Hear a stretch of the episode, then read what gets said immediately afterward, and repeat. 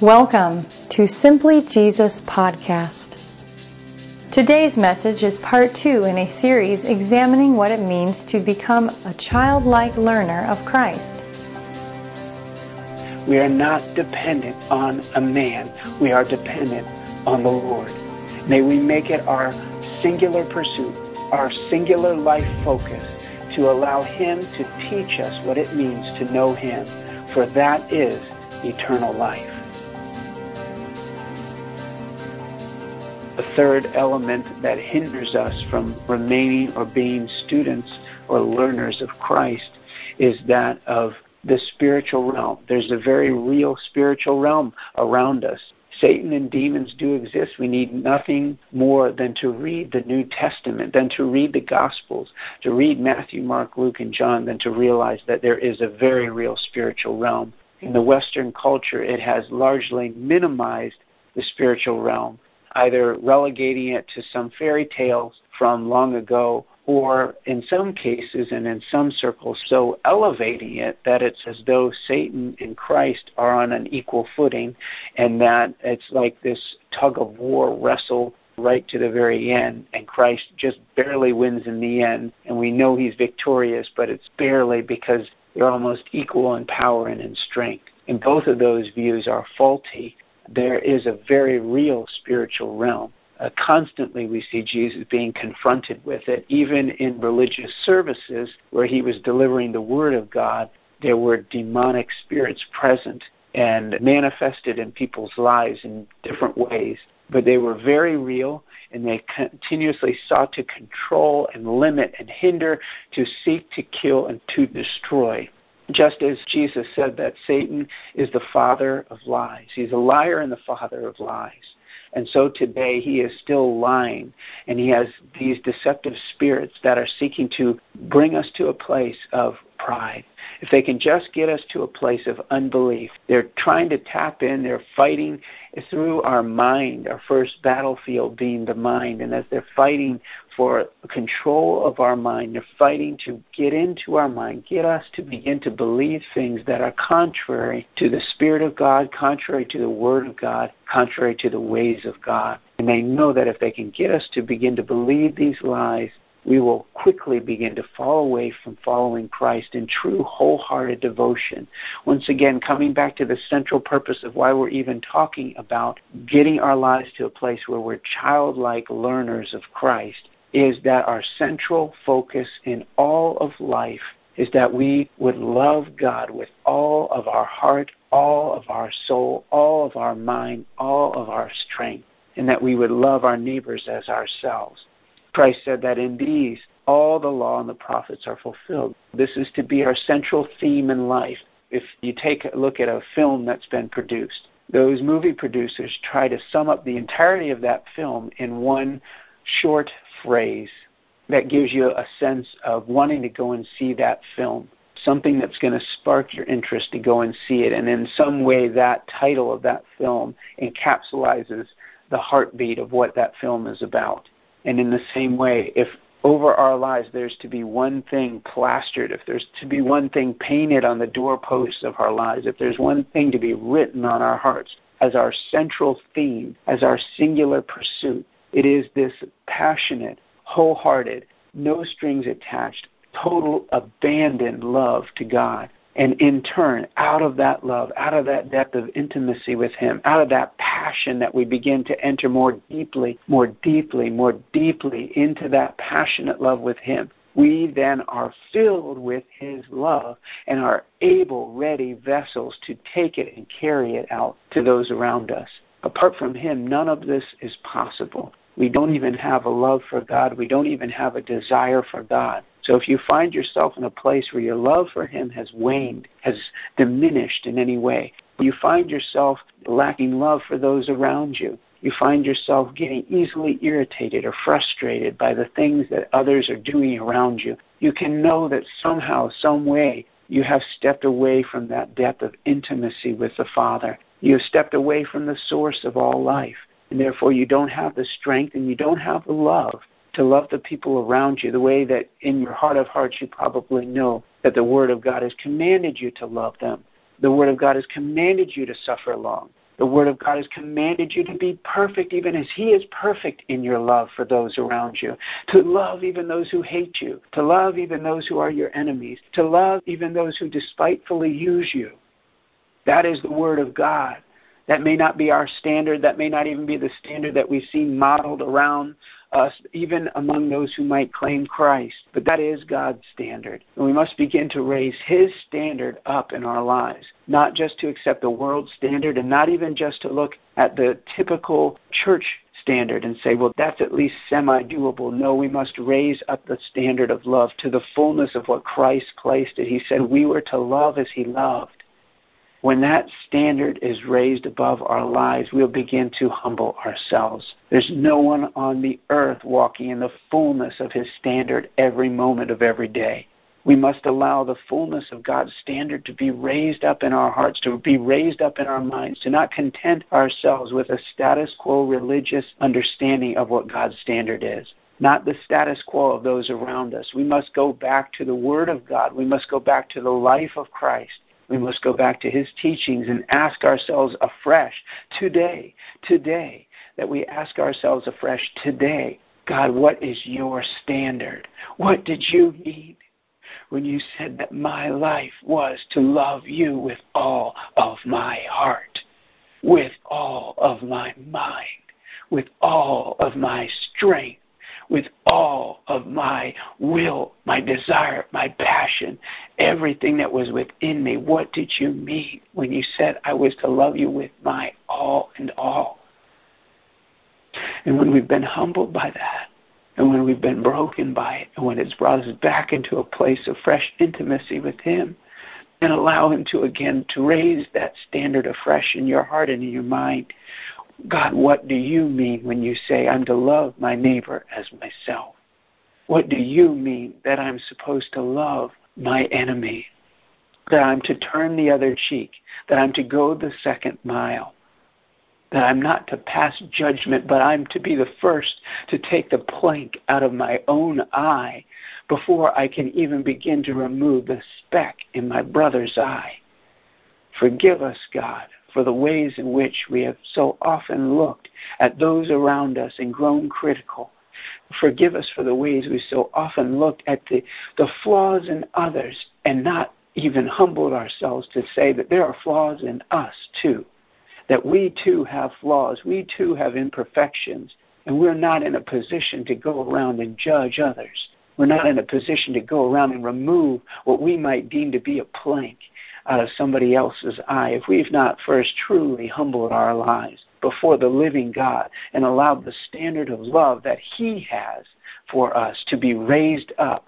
Bring us to a place where we realize I'm nowhere near. God, I'm nowhere near your standard. I'm no, nowhere near your ways. I'm nowhere near the fullness of what you've called my life to. But I humble myself before you, and I acknowledge my need for you. And I acknowledge that I must go deeper into you so that you may begin to use my life for your glory. I want you to be able to use my life for your glory. I want to be able to begin to tap into the deeper things of you again. I want to begin to taste of you in ways I have never known. Whether I've walked with you for a day, a week, a month, a year, decades, I want to come to a new place in you today. I want today to be a fresh beginning with you. I want today to be a fresh start. I want to come to you like a paidion like a child, like a young child coming before the master of the universe, the king of all creation, the creator of the heavens and the earth, the one who spoke them into existence merely by speaking that word forth. I want to come to you like that small child and say, Abba, Daddy, teach me, teach me, teach me. Teach me your will. Teach me your ways. Teach me your heart. Show me your heart. I want to see your heart afresh today. I don't want to be satisfied by yesterday's experience with you. I want a fresh experience with you today. I don't want to lose sight of you again. I want you to be my everything. I want you to be my all and all. I want you to fill me so completely that the lost and dying world around me doesn't see me, but they see you. They see your life. They see a supernatural life in me that they hunger and they long for.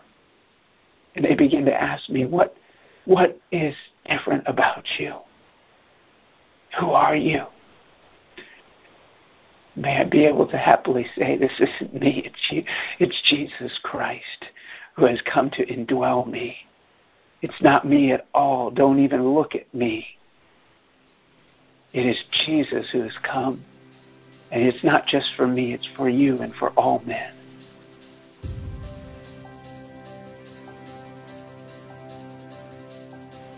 As we have looked today at being a paidion, a child,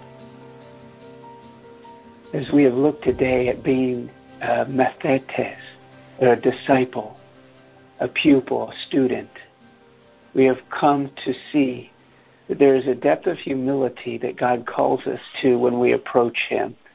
There is a depth of childlikeness that He asks of us as we come to Him as learners. We want to come to Him as learners. We want to be lifelong learners. We don't want to presume that we've arrived. We don't want to act as though we've already obtained all things. We want to allow God to expand our desire for more of Him. Would you allow Him to do that in your life today? Would you allow Him to begin to expand afresh a desire in you? Expand afresh a desire in you. The Lord gave me a visual picture of this that I think is appropriate to share here. It's of a physical stomach. We know that when we eat food, a lo- let's say a large meal, our stomach expands as a result of that. If we eat a very large meal, our stomach expands a great deal. And then what we find is, and this is a very interesting thing in the physical body, that let's say one evening you eat a very large meal, and you normally would have a much smaller portion, but for whatever reason, maybe you're out to dinner with friends and they've served a large portion, or you're at a buffet type setting and you serve so much food and you ended up eating more than you normally would. Well, that following morning, what you're going to find is a very unusual thing because you had that large meal in the evening. By the morning time, you're going to, in many cases, going to be starving in the morning you're going to feel like you, you haven't eaten in, in days or at least a long period of time. And it might seem strange because you just had such a large meal the night before where you normally would have had a smaller meal, but when you have the smaller meal, you're not nearly as hungry in the morning. And what happened was your stomach expanded so much because of that large meal that you got hungry more quickly. And in the same way, in the spiritual sense, when we have a large solid meal of Jesus, when we have a deep encounter with the Lord, whether it be through His Word or through worship or prayer, interacting with our fellow believers and coming around the Spirit of God and just going deep into Him together, you're, it's like you're eating of His flesh and drinking of His blood. You're filling yourself with Christ. The living Christ is literally being consumed as you've had that encounter with Him, and your spiritual stomach has been expanded and you are filled with Him. And what you're going to find is in a very short period of time, you're going to be hungry for more of Him. Again, you're going to be longing for more of His Word, a deeper place in prayer, to go back to that place in worship, or to go back to that place where you were fellowshipping with your brothers and sisters in Christ. There's a hunger in your spirit and in a very similar way, it's like a spiritual stomach that has been expanded by your encounter with Christ, and now you're hungry for more of Him. You're, you're hungry for more of Him. The opposite is also true. Those of you who have ever experienced a fast, when you have gone a long period of time, whether most of a day or days or even weeks without food, and then you sit down and you have something to eat, you can have a very small portion of food and you just feel absolutely stuffed. It's like you might have this few crackers and a banana, and your stomach feels like you ate a seven course meal. And the reason for this is because you haven't eaten in a while, your stomach has shrunk. Your physical stomach has shrunk over time, and now a very small portion of food is enough to make you feel just stuffed. And in the same way, in the spiritual sense, if it's been a while since we've had a deep encounter with Christ, it's like our spiritual reservoir begins to shrink and it begins to suck down into a smaller place to where we can only handle just a little bit. We can only handle just a little bit of Christ. And it's like, oh, wait a minute, I'm already filled. I've had enough after this 10 minutes of prayer or this 15 minutes in the Word. You know, I'm enough. I'm stuffed. I'm stuffed. I can't eat anymore. And the person that's been feasting on the Word of God and going deep into the depths of prayer, touching the heart of God and experiencing Him, and going hour after hour in that, and still feeling hungry for more. And you compare those two lives together. You compare the fruit of those two lives, and it brings us to a place where we we should ask God, expand my spiritual capacity. Bring me to a place where that spiritual stomach, if you will, that place inside of me that is capable and able to take in you, push it out, expand it so I desire and hunger more of you. And when I hunger for more of you, may I go and seek it. May I not allow it to shrink back down, but may I continue to go deeper and deeper and deeper into you because the deeper we go into Him and the more we're able to consume of Him, the more the entirety of our lives will be literally from top to bottom infilled with the living Christ. And therefore, our lives will begin to exemplify and model what Jesus desired. We'll begin to see our lives fulfilling His purposes, the fruits of His Spirit flowing out of our lives naturally that joy and that peace and that comfort and that patience, willingness to suffer long, all of a sudden, rather than us having to try humanly to manufacture some kind of Christ like love where we're internally, we're not really there at all, but we put on some fake uh, smile just because we are saying, well, I'm a Christian and I can't respond the way the world does.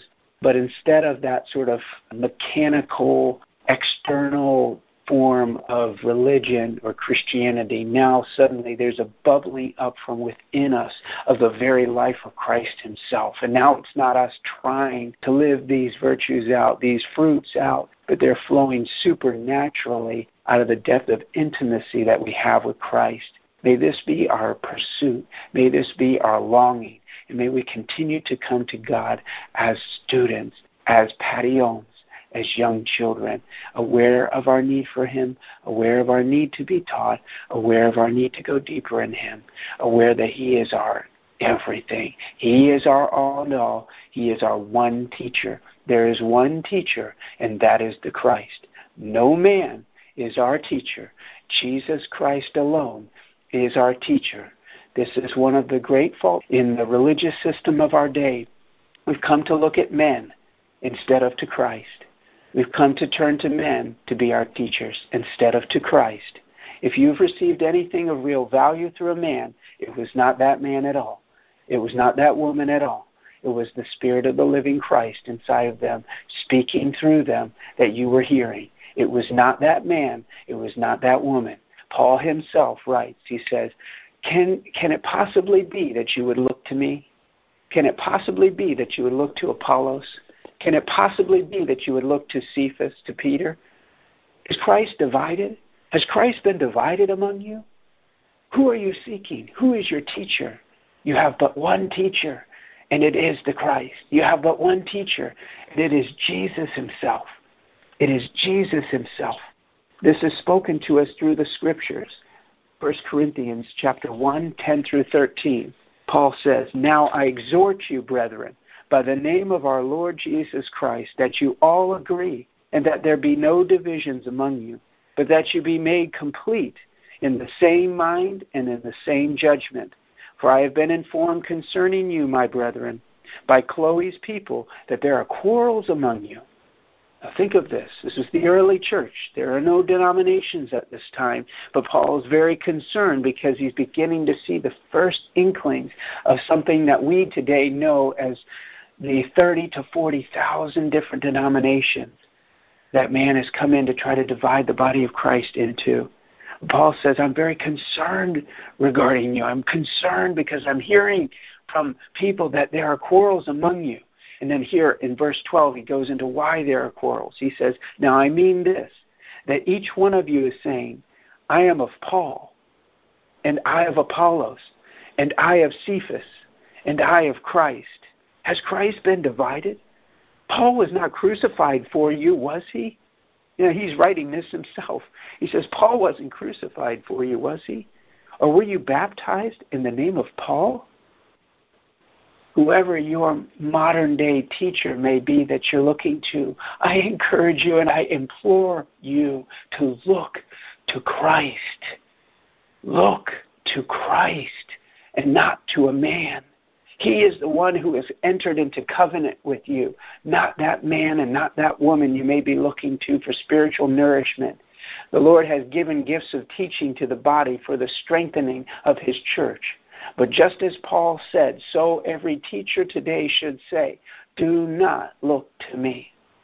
Do not look to me. I have not been crucified for you. I have not been crucified for you.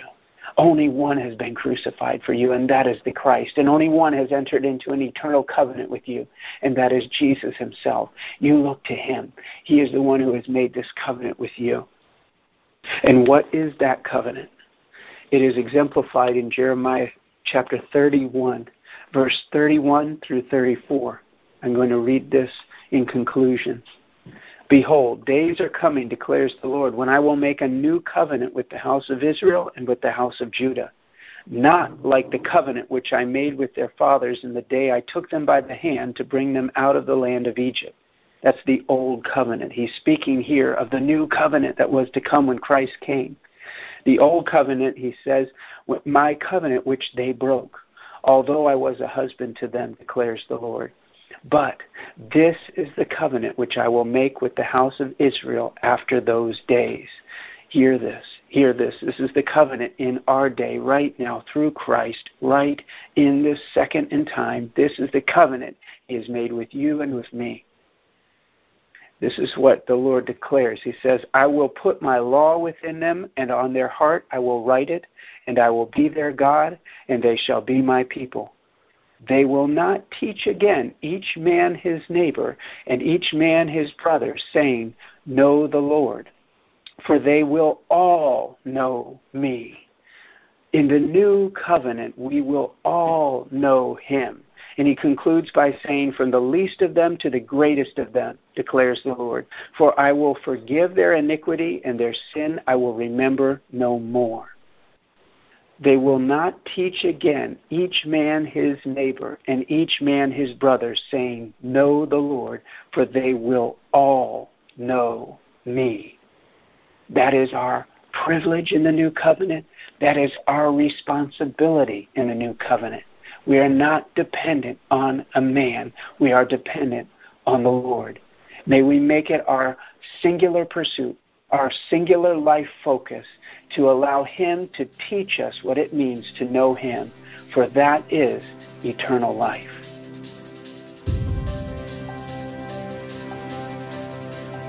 Thank you for joining us today.